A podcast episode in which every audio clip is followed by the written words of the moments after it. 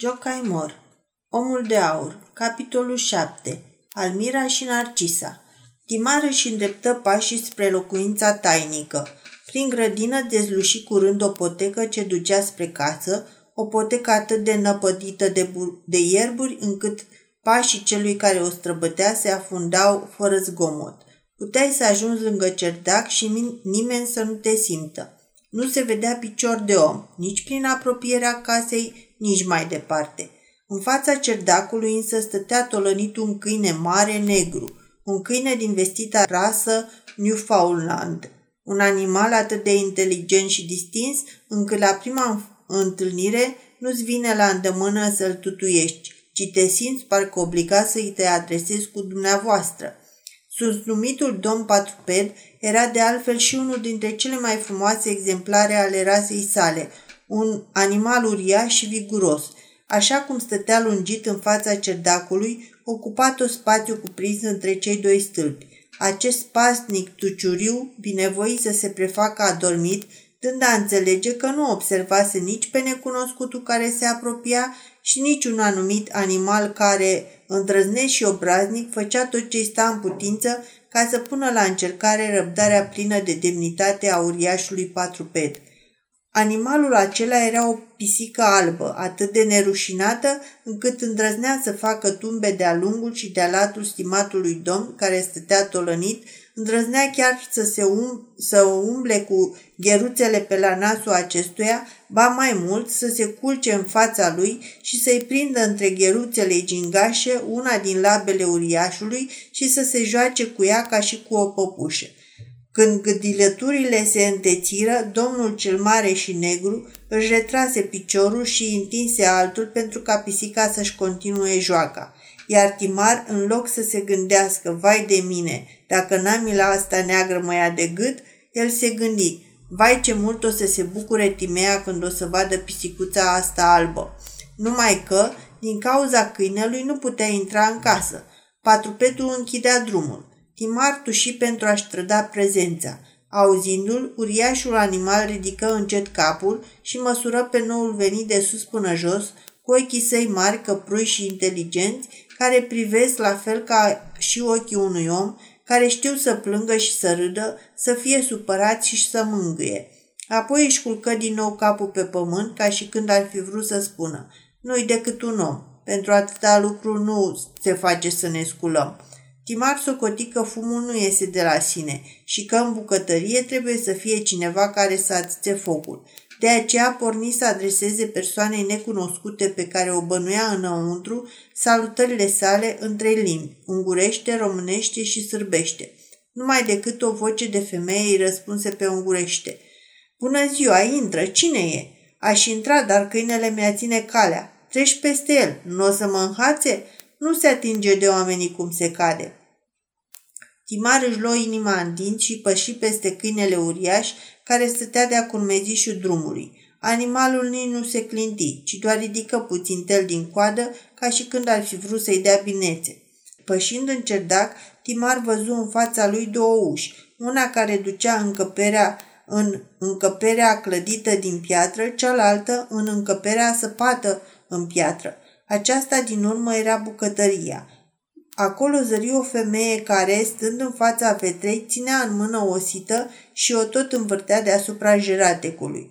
Înțelese imediat că ceea ce vedea în fața lui nu era o magică îndeletnicire de vrăjitoare, ci că femeia prăja boabe de porumb să facă floricele. Bineînțeles că această îndeletnicire nu putea fi întreruptă din cauza străinului. Floricelele sunt foarte apreciate în Ungaria și cred că nu trebuie să explic nimănui ce sunt și cum sunt. Fapt este însă că, la expoziția industrială mondială de la New York, ținută acum câțiva ani, s-a decernat o medalie de aur, nu știu cărui ancheu, care ci că a descoperit prepararea floricelelor în America. Țiețe și cu americanii ăștia priceput să inventeze toate cele. Floricelele sunt o hrană minunată. Poți să mănânci mult și bine fără să zici că te-ai săturat. Când crezi că ai mâncat destul, iar ți se face foame. Femeia care se îndelenicea în fața vetrei cu această ramură a artei culinare era oacheșă, vioaie, voinică și avea buzele strânse, aspre, iar ochii blânzi, plini de bunătate. Chipul său ars de soare arăta că trecuse de 30 de ani. Îmbrăcămintea ei nu semăna cu aceea femeilor din popor de prin părțile acelea. Nu era pestriță, dar nici o rășenească. Poftiți, apropiați-vă, domnule, și luați loc, rosti dânsa cu o voce ciudată, aspră, deși era calmă. Răsturnând floricelele albe ca zăpada într-un coșuleț împletit, ea îl îmbie să guste. Apoi, luând de lângă vatră o cană, i-o întinsă. E vin de vișine. Și acesta fusese preparat tot atunci. Timar se așeză pe scaunul ce îi se oferise. Era un scaun ciudat, meșterit din tot felul de nuiele răsucite, un scaun cum rar întâlnești. Văzându-l că se așează, uriașul urieș, ușier se sculă și el și, ducându-se spre străin, se lungi în fața acestuia. Femeia dădu și câinelui din delicatesele prăjite, delicatese pe care animalul început să le mestece ca un cunoscător în materie. Pisicuța cea albă vrușia să limite, dar de la bun început floricelele îi se lipiră de măsele, așa încât se lăsă păgubașe.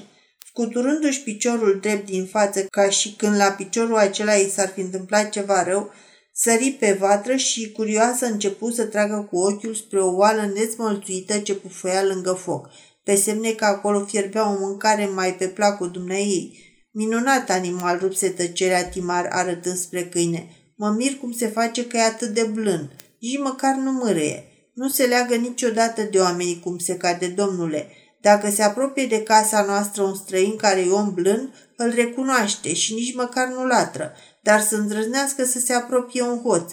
Îl simte chiar dacă e în partea elaltă a insulei și vai de el dacă ajunge să dea ochii cu dânsul. E un animal fioros. Astă iarnă un lup a trecut în coape gheață și îndea după caprele noastre. Acolo în odaie puteți să-i vedeți blana. L-a sugrumat cât ai clipi. În schimb, omul bun poate să-i se urce și în spinare, că nu-i face nimic. Timar se simți măgulit să audă confirmarea oficială că era om bun. Poate că dacă mai de ună zi din galbenii lui Tricalis i s-ar fi lipit vreunul de degete, câinele acela uriaș i-ar fi făcut cu totul altă primire. Așadar, domnule, de unde veniți și ce va îndemna să vă abateți pe la noi? În primul rând, cer iertare că am intrat nita misa în grădina dumneavoastră, dar vântul ne-a zvârlit corabia de lângă celălalt mal încoace, așa că a trebuit să ne refugiem aici, lângă insula Ostrova. Adevărat, după șuieratul ce se aude pare că e un vânt năprasnic. Căsuța era înconjurată de o pădure atât de deasă, încât dacă se pornea vântul, înăuntru se auzea doar un șuierat. Trebuie să zăbovim până când o să se mai potolească și o să ne dea voie să pornim iar la drum. Merintele ni s-au cam terminat și din pricina asta am fost nevoit să mă îndrept către prima așezare omenească unde am văzut ridicându-se o șeuviță de fum, ca să-l rog frumos pe stăpânul casei de va fi cu putință să ne dea câte ceva de alegurii pentru oamenii de pe vas, cu plată, bineînțeles. Pot să vă dau, domnule, iar cât privește plata, o să primeți de bună seamă, că doar din asta trăiesc. Avem miezi, făină de porumb, brânză și fructe. Puteți alege ce vreți. De obicei, produsele noastre sunt cărate de precupeții care vin cu bărcuțele lor din regiunile învecinate. Noi suntem grădinari. Timar nu văzuse deocamdată decât pe femeia din fața lui. Auzind-o că vorbește la plural, înțelese că trebuia să mai fie și alți oameni prin apropiere. Mai întâi și întâi mulțumesc foarte mult pentru ceea ce ne oferiți și vă rog să-mi dați din toate câte ați înșirat. O să trimit cârmaciul corabiei cu câțiva băieți să transporte lucrurile, așa că vă rog să-mi spuneți cât costă. Am nevoie de alimente pe trei zile pentru șapte oameni. Lasă punga în pace, o, domnule. La noi nu se plătește cu bani. La ce mi-ar trebui bani aici pe insula asta? Cel mult ar tăbărâ vreun hoț să mă omoare, pe când dacă n-am bani, toată lumea știe că pe insula noastră nu găsești nici măcar o jumătate de creițar, așa că dormim liniștiți. Noi facem schimb în natură. Eu dau fructe, miere, ceară, ierburi de leac și primesc în schimb grâu, sare, pânzeturi pentru îmbrăcăminte, vase și unelte de fier, ca pe insulele din jurul Australiei. Chiar așa. Bine, pe corabia noastră se găsește grâu și sare. Lăsați-mă pe mine să fac socoteala. O să țin seama de valoarea exactă a lucrurilor ce ne veți da și o să aducem mărfuri de ale noastre în aceeași valoare. Nu o să vă înșel. Sunt încredințată, domnule. Aș avea însă o rugăminte. Pe corabia mea călătorește un domn cu fica lui. Fata nu e obișnuită să stea pe vas în vreme de furtună și s-a îmbolnăvit. N-ați putea să le dați adăpost ăstor doi călători ai mei până se potolește vijelia? Femeia nu se simți deloc încurcată auzind această cerere. Cum să nu, domnule? Uite, avem două odăițe. Într-una o să stăm noi, iar în cealaltă, dacă cel care cere adăpost e om bun, o să găsească ce dorește, adică liniște, deși nu-i prea mult confort. Dacă și dumneavoastră doriți să dormiți aici, pentru că atât prima cât și a doua cameră au să fie ocupată de femei străine, apoi dumneavoastră o să fiți nevoiți să vă urcați în pod, acolo unde o să găsiți în schimb fund proaspăt și, după câte știu eu, marinarii nu sunt oameni mofturoși. Timar nu-și putea da seama cine era femeia din fața lui, care, alegându-și atât de frumos cuvintele, își expunea punctul de vedere într-un mod cum nu se poate mai politicos – Coliba aceea, pe jumătate peșteră, așezată în mijlocul unei insule pustii, nu-i dădea niciun indiciu. Vă mulțumesc foarte mult pentru bunăvoință și pornesc să ajung de grabă pe corabie ca să-i aduc încoace pe pasagerii mei. Foarte bine. Nu vă întoarceți însă la luntrea dumneavoastră pe acolo pe unde ați venit. Bine v-ar mai sta să conduceți aici o domnișoară târând-o prin mlaștini, prin mocile și boschete cu ghim. Există o cărăruie destul de bună de-a lungul malului, numai că, fiind năpădită de iarbă, căci nu prea trece nimeni pe acolo și bălăriile cresc repede, o să fi se arate drumul pe, până la locul unde o să găsiți luntrea. La întoarcere o să puteți debarca puțin mai aproape dacă o să veniți cu o barcă mai mare. Veți fi condus îndată. Almira, Timar se uită în jur să vadă din ce colț al casei sau din ce tufiș al grădinii va apărea acea almira care urma să-l conducă la cărarea dorită. Uriașul câine negru de Newfoundland se sculase și dădea din coadă, lovind cu atâta putere în ușa deschisă, încât ai fi zis că lovește într-o tobă. Hai, Almira, condu pe domnul Amal, spuse femeia. Auzind aceasta, câinele murmură ceva spre timar pe limba câinilor, apoi, apucându-l cu dinții de marginea mantalei, începu să-l tragă ca și când ar fi vrut să-i spună, vino. O, va să zică dânsa e Almira, care o să mă conducă. Vă sunt foarte recunoscător, duduie Almira, glumit Timar, în timp ce își luă pălăria și pușca. După ce salută gasta, o porni după câine. Almira, ținând tot timpul marginea mantalei lui Timar, conduse oaspetele prietenos și abil prin livada unde acesta trebuia să aibă grijă să nu strivească nenumăratele prune căzute prin iarbă, dar nici pisicuța albă nu se lăsă mai prejos și ea trebuia să afle unde îl duce Almira pe străin. Alerga deci prin iarba moale când în fața oaspetelui, când în urma lui. Ajunseră la marginea livezii când, deodată de undeva, de sus răsună o voce. Narcisa! Glasul era al unei fete și ascundea parcă un mic reproș, multă dragoste și foarte multă timiditate. Un glas plăcut. Timar se uită împrejur, mai întâi să afle cine strigase, apoi cui fusese adresată chemarea. Nu-i trebuie mult ca să se dumerească, deoarece pisicuța albă țâșni de lângă el și, zbârlindu-și coada, început să se cațere pe trunchiul unui păr rămuros.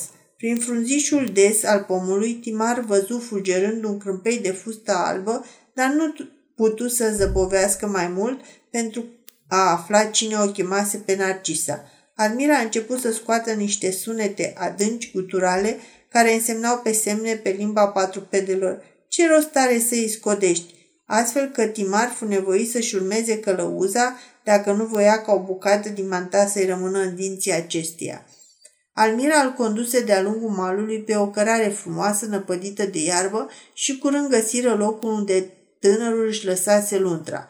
În clipa când sosiră, doi sitari de baltă spugniră cu un fâșit prelung, zburând spre insulă. Lui Timar îi trebuie mai puțin de o clipă să se gândească la cina minunată pe care urma să o aibă Timea și cu ițeala fulgerului îi scoase pușca de pe umăr și trase.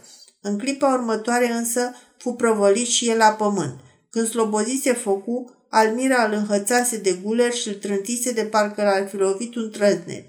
Timar vrut să se ridice, dar își dădu seama că avea de face cu un adversar mult prea puternic, un adversar cu care nu se putea glumi. Almir, Almira nu-i făcea nimic. Îl ținea însă de guler și nu-i dădea voie să se scoale. Tânărul căuta să o îmbuneze, numind-o când domnișoara Almira, când prietena sa cea mai bună și încerca să explice că așa este la vânătoare, că nu s-a mai pomenit ca un câine în loc să apuce vânatul să-l înhațe pe vânător, că cel mai nimerit lucru ar fi să se ducă și să caute sitari în tufiș, dar nimic nu putea să o înduplece pe Almira. Scăpă din această situație primejdioasă datorită femeii de pe insulă, care auzise împușcăturile și sosea în fugă, strigând-o de departe pe Almira. Auzindu-și stăpâna, ciudatul prieten îi dădu drumul lui Timar. Vai de mine, domnule, se tângui femeia, străbătând în grabă mărăcinișurile ca să ajungă mai repede la locul primejdiei. Am uitat să vă spun că nu-i voie să trageți, fiindcă o să o aveți de furcă cu Almira. Împușcăturile o supără îngrozitor. Ce proastă am fost că nu v-am spus. Nu-i nicio supărare, răspunse Tima râzând. N-am ce zice. Almira asta ar putea fi cel mai strașnic pădurar. Dar ia vedeți, am vânat o pereche de sitari care cred că vor fi tocmai buni pentru cina musafirilor. O să-i caut. Dumneavoastră duceți-vă la luntre și când vă întoarceți, ar fi bine să lăsați pușca acasă. Nu de alta, dar de acum încolo, dacă Almira o să se vă vadă cu ea în mână, o să vă ia.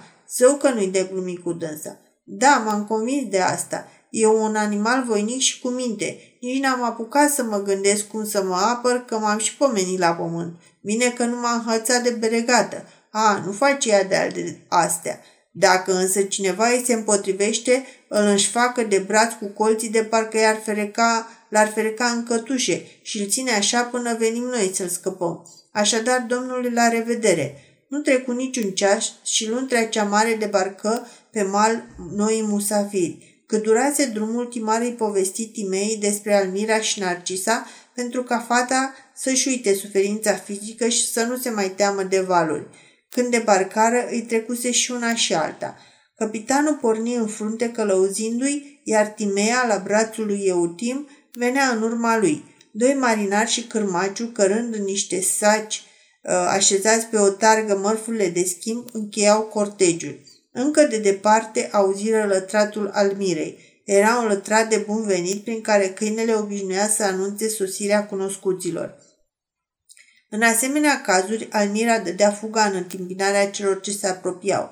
Într-adevăr, ea ieși în calea oaspeților, întâmpinându-i la jumătatea drumului. Mai întâi alergă lătrând în jurul întregului grup și apoi schimbară rând pe rând câte o vorbă cu timonierul, cu marinarii și cu timar. Furișindu-se lângă Timea, se gudură și chiar îi linse mâna. Când ajunse însă la Eutim, se liniști și început să-i miroase picioarele până sus spre coapse. Apoi nu-l mai părăsi, adulmecând în jurul lui și dând necontenit din cap, atât de vehement încât urechile îi se loveau una de alta pognind. Părea că în privința lui avea unele observații de făcut.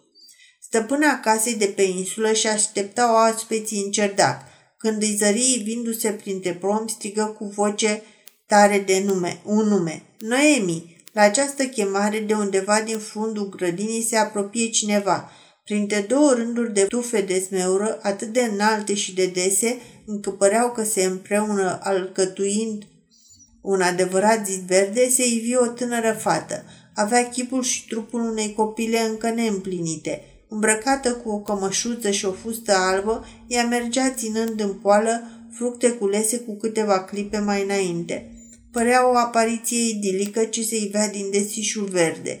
Când era serioasă, obrajii îi furau gingașa culoarea trandafirului alb, iar când roșea, îi se împurpura și fruntea, furând culoarea trandafirului roșu. Fruntea ei senină și poltită, în armonie cu sprâncenele mătăsoase și fin arcuite, exprima o nesfârșită bunătate. Avea ochi albaștri, expresiv cu privirea nevinovată, iar buzele ei subțiri arătau sfială și candoare. Cosițele ei bogate și vălurile aveau splendida culoare a nucilor aurii, iar una din cozi date pe spate lăsa să se vadă cea mai micuță ureche din lume. Întregul echip trăda o blândețe de care fata nu-și dădea seama. Poate că pentru un sculptor trăsăturile ei, luate una câte una, n-ar fi fost un model de săvârșit.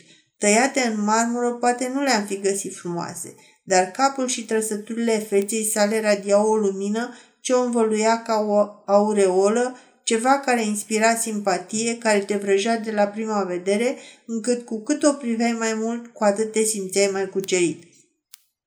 Cămașa alunecase de pe un număr, dar parcă pentru a nu lăsa dezgolit, pisica albă se cățărase pe el, lipindu-și capul de obrazul fetei. Picioarele ei albe și plăpânde erau desculțe, doar călca pe un covor, pe cel mai minunat covor împărătesc de catifea, pajiștea înveșmântată de toamnă și brodată cu flori albastre de veronică și cu flori roșii de ciocul berzei.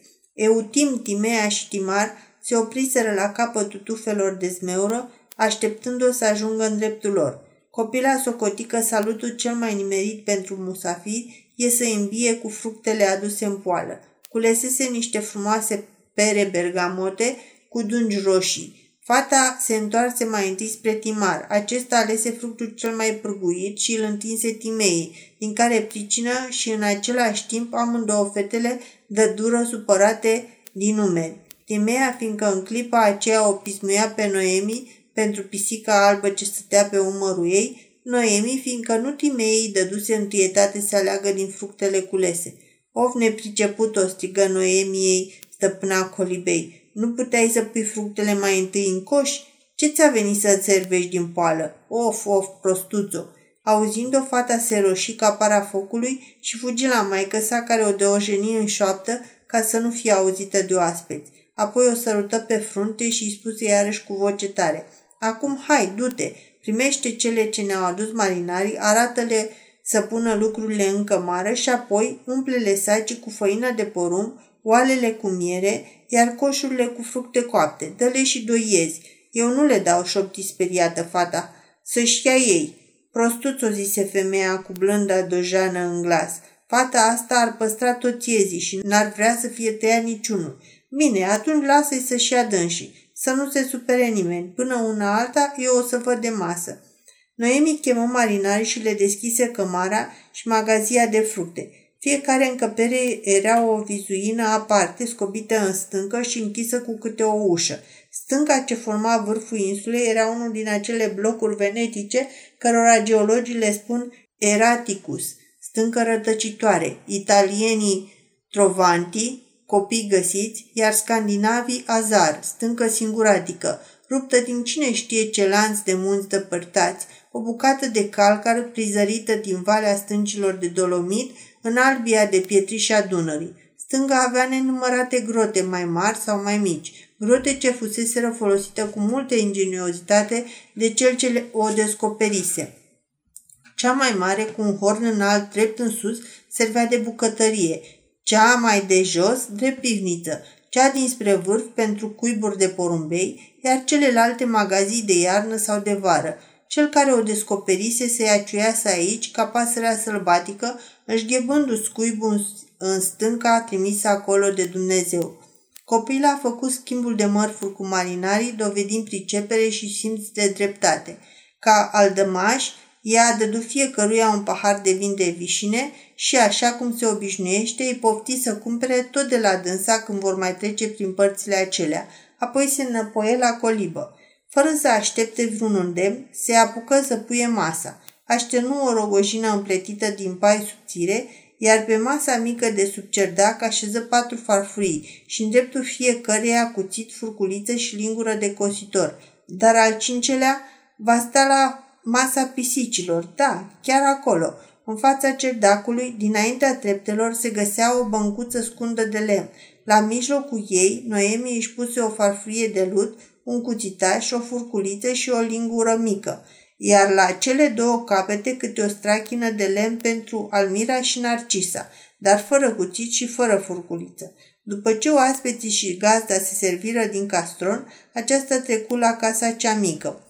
Noemi împărți musafirilor ei bucatele cu multă pricepere. Bucățile mai moi le puse în farfurioara Narcisei. Cele care trebuiau mestecate mai mult le dădu al mirei, iar la urmă se servi și ea. Până ce copila nu suflă în mâncare, niciunul nu avea voie să se atingă de farfurie, ca nu cumva să se frigă. Putea Almira mult și bine să-și ciulească urechile, putea Narcisa să se frege oricât de umărul stăpânii. Copiii trebuie să fie ascultători. Stăpâna insulei, urmând bunul sau poate prostul obicei unguresc, voia să arate musafirilor toată priceperea ei de gospodină și mai ales voia să-i dovedească lui Timar că bucătăria ei s-ar fi putut lipsi de prada lui vânătorească. Sitarii îi preparase cu hrișcă, șopti însă la urechea lui Timar că o mâncare ca asta se potrivea cel mult pentru domnișoare și că pentru bărbați pregătise un paprikaj de purcel. Timar mâncă zdravăn, iar Eutim nici nu se atinse de noul fel de mâncare, spunând că se săturase, iar Timea se ridică imediat, făcu însă aceasta cu multă naturalețe. De altfel, tot timpul cât stătuse la masă, se uitase necontenit și plină de curiozitate spre ceilalți comeseni. Era deci foarte firesc să se scoale grăbite și să se ghimuiască lângă Noemi pe treptele cerdacului. Fetele se împrietenesc întotdeauna repede. Timea nu știa nicio boabă ungurește, iar Noemi habar n-avea de limba greacă, dar între ele se afla Narcisa. Ea știa și ungurește și grecește. Pisicuța albă înțelese ce voia să spună Timea când, mângâind-o pe spate cu mâna ei albă, rosti Horaion Gation, așa că se uh, strecură din poala Noemiei în poala Timei. Își ridică boțișorul spre obrazul acesteia, își frecă mutrișoara albă de obrazul ei alb, deschise gura roșie și frumoasă, cu dințișori ascuțiți și făcu cu ochiul, cu unul din ochii aceia șireți fosforescenți. Se cățără apoi pe umărul Timei, îi ocoli gâtul, trecu iar pe la Noemi și de acolo înapoi. Noemi se bucură, văzând că domnișoara străină îi îndrăgise atât de mult odorul, numai că bucuria ei făcu loc amărăciunii în clipa când începu să-și dea seama că străina arăta prea multă dragoste odorului ei. Îi luase parcă de tot, ba îl și săruta, iar pentru ca amărăciunea să-i fie și mai adâncă, fu nevoită să constate cu câtă ușurință Narcisa își trăda stăpâna, cât de lesne primea alintarea fetei străine și cum îi răspundea lingușind-o. Când Noemi o chemă Narcisa, pisicuța se făcu că nu pricepe. Pricepea mai repede Horaion Gation. Noemi se supără pe trădătoare și, apucând-o de coadă, vrut să o tragă spre ea. Drept răspuns, Narcisa o lovi cu ghearele zgârind-o pe braț. Timea avea o brățară de aur cu email bleu în formă de șarpe care îi încolăcea mâna la încheietură. Văzând că Narcisa își griase stăpâna, ea își scoase brățara flexibilă și vrut să treacă pe brațul Noemiei, pe semne ca să ușure, ușureze durerea. Noemi înțelese însă greșit acest gest. Bănuică străina vrea să o cumpere pe Narcisa în schimbul acelei brățări, ori pisica nu era de vânzare. N-am nevoie de brățară, nu ți-o dau pe Narcisa. Țineți brățara, Narcisa e a mea. Hai, Narcisa! Dar cum Narcisa întârzia să răspundă la chemarea Noemiei, fata îi trase o palmă zdravănă, așa că, speriindu-se, pisica sări peste băncuță și, strănutând și scuipând, se cățără într-un nuc, de unde începu să bombăne profund indignată.